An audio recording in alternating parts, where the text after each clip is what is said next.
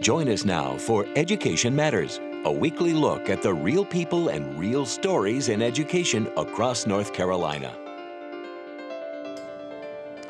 Welcome to another episode of Education Matters presented by the Public School Forum of North Carolina. I'm your host, Keith Poston. As you know, each episode we focus on a central topic. This week we are exploring the role of school principals, how North Carolina compensates them, and what changes might be on the horizon. We're going to talk to principals, the head of the association that represents them, and a school superintendent who hires them, all on the show today. Like every week, before we top- tackle the main topic, we open with our segment we call Edlines, a quick scan of education headlines across North Carolina and the U.S.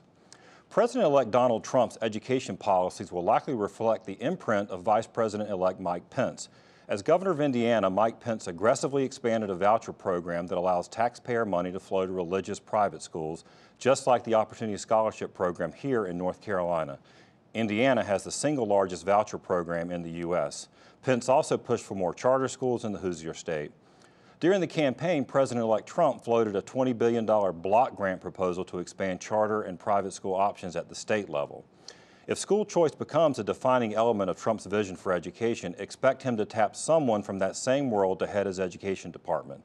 Still, education policy remains largely a state and local matter, even more so with the recent passage of the Every Student Succeeds Act. So it remains to be seen how a new administration may affect education here in North Carolina. North Carolina lawmakers are considering changes to the way public schools are funded after a study found that the state's current funding model is too complex, lacks transparency, and at times, such as in the allocation of funds for teaching positions, favors wealthier counties. The study, compiled by the General Assembly's Program Evaluation Division, was presented to a joint legislative committee last week. The report suggests either extensive reforms to the current system or a complete overhaul that would change the system to one that uses a weighted student formula. Basically, a base amount of money is allocated for each student in the state with additional funds added to that amount for students with extra needs. School districts would get their funding in this manner rather than being provided money for specific categories such as teachers and textbooks. You can be sure we will be discussing this in future episodes. A new study from the Duke Center for Child and Family Policy at Duke University just published last week found that early childhood programs such as Smart Start and NC Pre-K here in North Carolina result in higher test scores, a lower chance of being held back in grade, and a fewer number of children with special education placements. The study also found that those gains lasted up through fifth grade. This new research contradicts studies in other states that suggest that benefits of pre-K may fade, in particular an often cited study from Tennessee that has frankly been used by North Carolina legislators to argue against increased funding for early childhood education. We will have the study's lead author, Kenneth Dodge, on Education Matters next week, so you will definitely want to tune in. And finally, congratulations to Wake County School Superintendent Jim Merrill, named last week as the 2017 North Carolina Superintendent of the Year. This is the third time in his career he's been named the state's top superintendent, twice here in North Carolina and once in Virginia. Superintendent Merrill has led Wake County schools since June of 2013. School Board Chairman Tom Benton said Merrill is a visionary leader who has restored confidence in Wake County schools. As someone who's been a Wake County Schools parent myself and also had the opportunity to work with Jim Merrill, it's definitely a well-deserved honor for one of the good guys. Congratulations, Jim. Remember, you can visit the Public School Forum's website at ncforum.org, click Education Matters, and you can read more about each of these headlines as well as other topics we cover each week. As I said at the top of the program, we're going to focus this week on principals. On the show, we focused a great deal on teachers, including concerns about teacher pay and teacher shortages. But did you know that the state's latest survey of North Carolina teachers, released in June of this year, found that the school principal was the most important factor cited by teachers for their overall job satisfaction and when making a decision to keep teaching at their current school? Joining us for our first segment are two outstanding principals. We have Melody Chalmers, who is the 2016 North Carolina Principal of the Year. She's at E.E. Smith in Fayetteville. And we have Dana King, who is the principal of Millbrook High School in Raleigh. Thank you both for being here with us today. First of all, I want to ask you, and I'll, and I'll start with you, Melody. Um, I mean, what do you consider the most important functions uh, uh, for a high school principal today?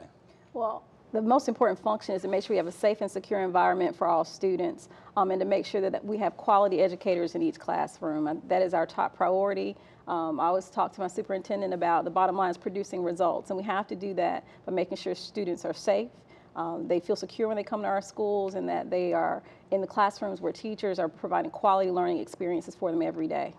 Now, you've, um, Dana, you've been uh, a principal now for 20 years, been in the public school system for 30 years. Yes. So you've seen a lot of changes. What are, so, so what are the changes um, that you've seen as far as the principal role itself? I think the things that have struck me in the last five to 10 years is the intensity of the work. With um, the advent of computers, laptops, cell phones, we are on duty 24 hours a day. Um, we have to scan social media. We are being contacted by our constituents um, throughout the 24 hours a day, and we are expected to respond quickly with decisions and with thought. And that has just created a very intense working atmosphere. Right. So for both of you, I mean, you, you, mentioned constituents. You've got a lot of constituents. We do. You, you, are responsible for the teachers. I mentioned how important you are to them. You've got your students. You've got the rest of the staff at the school that keep the school running. Parents, mm -hmm. the community, your superintendent. Um, how do you balance all that? You know, it's a juggling act, definitely. Um, you have to always do what's in the best interest of the student, but you have to make sure that you're providing support for your teachers, that you're communicating with your parents, um, that you are um, allocating the resources that have come from your central offices in a way that is best for students. So you're constantly um, kind of weighing those factors in as you're making decisions um, and as you are just, just trying to make sure that you have a, a good school environment for your staff. So you, you, have to be involved in all of those uh, with all of those different stakeholders. Any other comments on that as far as sort of juggling those um, various groups? Well, you have to know the federal ex experiences and the statewide and the local and the building level expectations. And so to not only know them, they change constantly and you have to pay attention to them or you get behind. Right. Now, and you mentioned, uh, uh, I think it was uh, Melanie mentioned first about social media. That's one of the things when you have issues that pop up in a school, they can pretty much be uh, uh, national news almost immediately. That's right.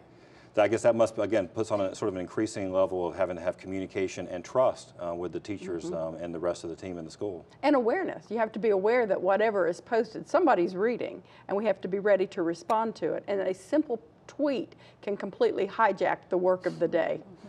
Now, Melody, as uh, principal, and, and, congratulations on being named Principal of the Year. Obviously, one of the things that uh, you do is, is you're the school leader. I mean, you, all, you set the tone while the, the superintendent, we're going to have your superintendent on in the second segment, um, sets the tone for the school system. But how do you go about um, kind of creating the culture and setting the tone in the school? Uh, I think that you have to be visible.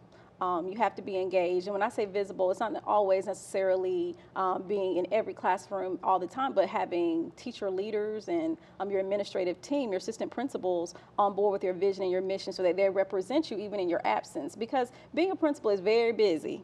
Um, it, I tell it's like a 60 hour work week at minimum many times. And so you have to be able just to balance um, but continue to push forth your vision and your mission and make sure that um, your staff, your students, your, um, all of the persons involved in your school are reaching the goals of the State Board of Education.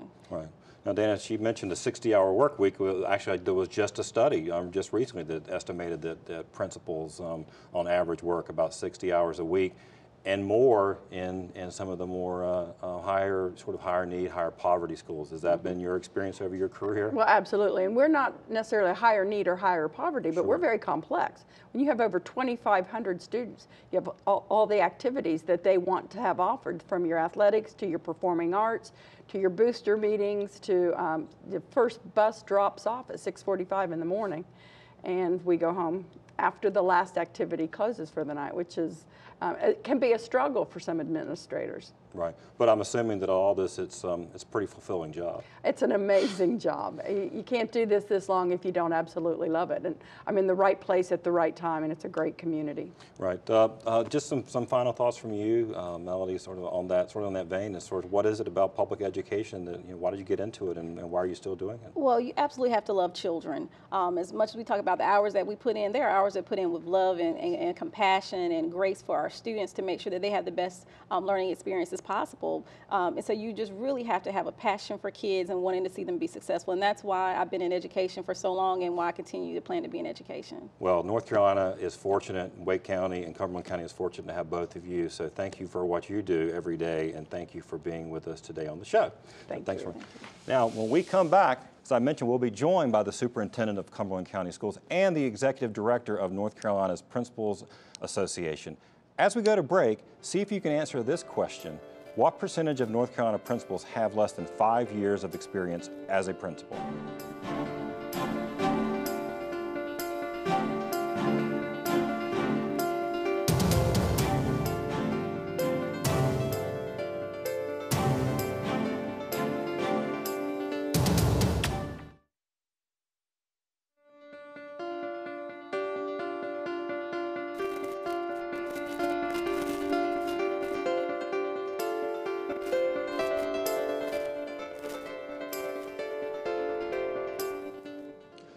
Welcome back to Education Matters. Did you guess, guess 60%? That may have surprised you, but today in North Carolina, 60% of our current principals have less than five years experience in the role. Perhaps we can dig into that among other things with our next two guests. They are Dr. Frank Till, who's the superintendent of Cumberland County Schools, and Dr. Shirley Prince, who is the executive director of the North Carolina Association of Principals and Assistant Principals Association, or my favorite acronym, acronym NC PAPA. So, Shirley and Frank, thank you both for being here. Good to be here. Um, Frank, I'm going to ask you first. Um, obviously, you have to fill these positions and find um, some amazing principals like Melody, who we just had on, one of your great principals. How does this low average pay that we've already mentioned, uh, 50th out of 51 states in the District of Columbia, how does that affect your ability to keep finding the Melody Chalmers of the world? Well, what it does is a, it's a distraction for coming to North Carolina, and it's a distraction from people entering the profession at all. Um, uh, it's gotten so bad on pay-wise that uh, they had to change the law to allow teach, uh, excuse me, allow administrators to not be paid less than they would be as a teacher. So that's what they've got to correct, um, and that's why we're 50th. When your principals with all the responsibilities pay less than a teacher, they, then they, they can't stay in the classroom and they can't uh, survive, and so they leave the state or they don't come at all. Right, because we and we and we we're going to have some of these stats on the screen here in a couple of minutes when we go to break. But uh, we've seen a decline of 10% in the average salary since 2008. Um, I mentioned the 50th out of 51. So, um, and it takes um, 13 to 23 years for a principal now to move off the beginning salary schedule. Shirley, let me ask you that you represent principals and assistant principals. What are they saying about, well, one, about the, the, the pay itself and what's happened with it and where things are going? Principals are uh, a very hardworking group and they rarely complain about their own salaries. They advocate for their teachers. However, a couple of years ago, the principal salary schedule was disconnected from the teacher salary schedule, which is why we are in the situation we are at this point. Uh, prior to that, uh, a couple of years ago, principals were paid uh, in a, on a schedule that was that increased as teachers' pay increased. We are recommending that we reconnect the principal salary schedule uh, and so that we can, a, a, principal knows that there is a clear path once he or she leaves the classroom to earn more pay for um, a very challenging job that has much more responsibility. And so we're advocating that we reconnect the principal salaries to the teacher salary schedule. Right. So that in that career path you talked about, I mean, Frank, that's I'm, I'm assuming that's where most of your principals come from. They're they're teachers who may want to get into administration. Maybe they're getting into it because they you know they, they want to lead, or it's just a it's a compensation issue. But they go assistant principal to principal. But you've had teacher you've had principals and assistant principals who make less than teachers in the last few years. Is that right? That's correct. Uh, that's why the the law was changed to allow them to not make less. And so there's not a disincentive to be an administrator. Because you talked in your last segment, uh, they put in a lot of extra hours, a lot of stress. Uh, with social media now, there's uh, a lot of a lot of things that occur to the principal that didn't occur when I was a principal years ago. And so it's it's a demanding job. Plus, they have to set the tone for the school, they have to lead and they have to be flexible to deal with whatever might come. Right. Now, this is, this is particularly timely having this show this week because the North Carolina General Assembly actually has a, um, a committee meeting right now. They're actually going to be meeting again next week to talk about school-based administrator pay. Um, you had some comments earlier on because one of the proposals that was floated was to basically make it a um, let's call a, like a block grant, maybe a block dollar allotment, so that a superintendent like you um, would have to basically negotiate salaries and without any kind of salary scale. What do you think about a proposal like that? I spoke against it for a wide variety of reasons, including the fact that in a large system like ours, it would be hard to negotiate individual contracts. So what you'd end up doing is you'd end up creating a salary schedule that you would have incentives. And I think that's where the legislature has to go. We have to have a salary schedule so you can be placed so that we can deal with the inequities, but then have a way for principals to make more money based on performance. I think if they go to that, that there will be a chance to achieve. The other thing I was asked about is our history of our state since I've been here is they've not been real good about keeping block grant funding at a high level. It's been a sneaky way to cut some budget. Well, that's and that's been one of the things with block grants. You, it, once you say, well, now it's up to you, but then you don't really, it doesn't tie in directly to how many positions you're talking Correct. about, right? Correct. And you end up cutting or are using local dollars, or cutting positions, or taking money from someplace else to meet your basic needs. So I think it's time that we begin to fund education properly and the funding of the principalship the assistant principal would be part of that formula. Right. Shirley, um, your members, you've, you've, always been talking about it. What are you, I mean, you mentioned linking it back together. Does it, do you feel like the, the, the having a salary schedule, um, is that the primary thing that we need to do or what else? I think we need a combination approach. I agree with Dr. Till. Uh, we need a sound salary schedule, well performing that, that uh, assures retention so that teachers come into the profession and they can see a clear path for advancement and growth. And then they need the possibility to earn extra pay for increased uh, leadership responsibility roles, perhaps for um, situational kinds of things for hard to staff subjects, hard to staff schools. And then, of course, uh, rewarded for increasing student uh, performance, student growth, exceeding student growth. Those are just some possibilities.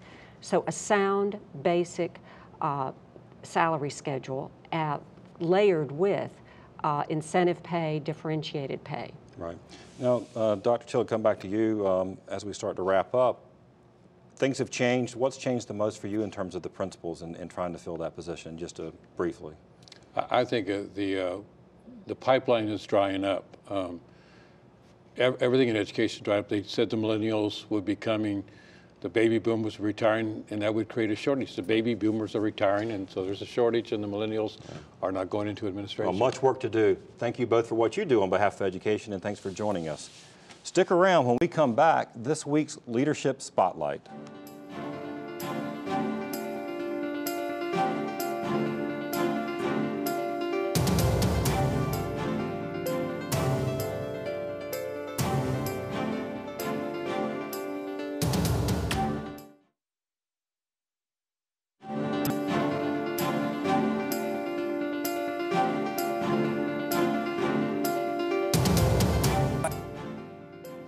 Week, Education Matters spotlights individuals demonstrating exceptional leadership in education in North Carolina based on nominations from you, our viewers. This week, appropriately enough, we meet a principal, and a great one at that. Muriel Summers is principal of Combs Elementary School in Raleigh. She is also Wake County's current Principal of the Year, the second time she's been honored. The school she leads, Combs, has been twice named the top magnet school in the nation. Meet Muriel. Leadership Spotlight is presented by the Burroughs Wellcome Fund, advancing biomedical science by supporting research and education. Our magnet theme is based on developing children into leaders one child at a time, based on Stephen Covey's work of the seven habits of highly effective people. Um, that magnet theme that we created here at Combs is now being replicated in over 3,000 schools around the world. There was no blueprint to follow. We created what is now known as the leader in me. I am the lucky one. I have been so blessed to have worked for a school district that allowed outside of the box thinking, that allowed us to be creative and innovative, all in the name of what we felt was right for children. Ms. Summers has helped me and everybody else in the school become a leader, but she gives everybody a chance, which I, which I believe gives everybody the confidence that a leader needs to lead. So it's our job and it's part of our leadership model, if you will, to nurture the whole child. They're children who are extremely gifted artistically, but may struggle with math. They're children who are incredible athletes, but may struggle with reading. And so, what we do is really capitalize on a child's strength, and then we work on, um, through the lens of looking at those strengths, the weaknesses aren't nearly as glaring as if we were only looking at them through the lens of a test score. When they feel successful, they're more inclined to embrace something that's a little more challenging because they know that um, failure is just as important as success. And we teach that to our children. It's okay to make a mistake. We want you to make mistakes. Um, and we say daily, it is through those failures that greatness, true greatness, really comes. Miss Summers is very sweet. She likes to comfort people and she loves helping people out. She is like a great principal, and I'm very lucky to have her.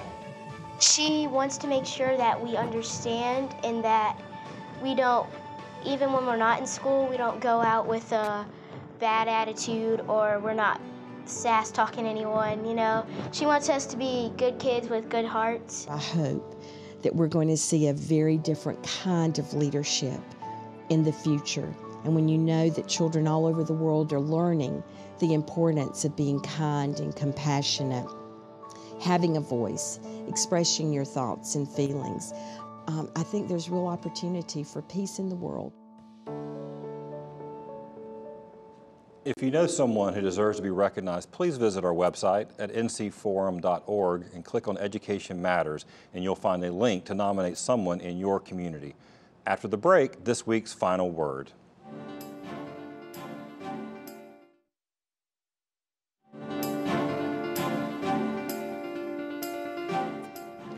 On Education Matters, we often throw a lot of statistics at you, both during the show and on the graphics when we go to commercial breaks. It can be a lot to absorb, but consider just these two stats from today. When the state of North Carolina surveyed teachers across the state, the number one factor they cited for their job satisfaction and when deciding whether or not to return next year to their school is their principal. The other stat we shared was that North Carolina's average pay for principals today stands at 50 of 51 states in the District of Columbia. That's 50th. The most important factor for teacher job satisfaction, and yet North Carolina ranks 50th nationally in how we pay our principals. Just a bit of a disconnect.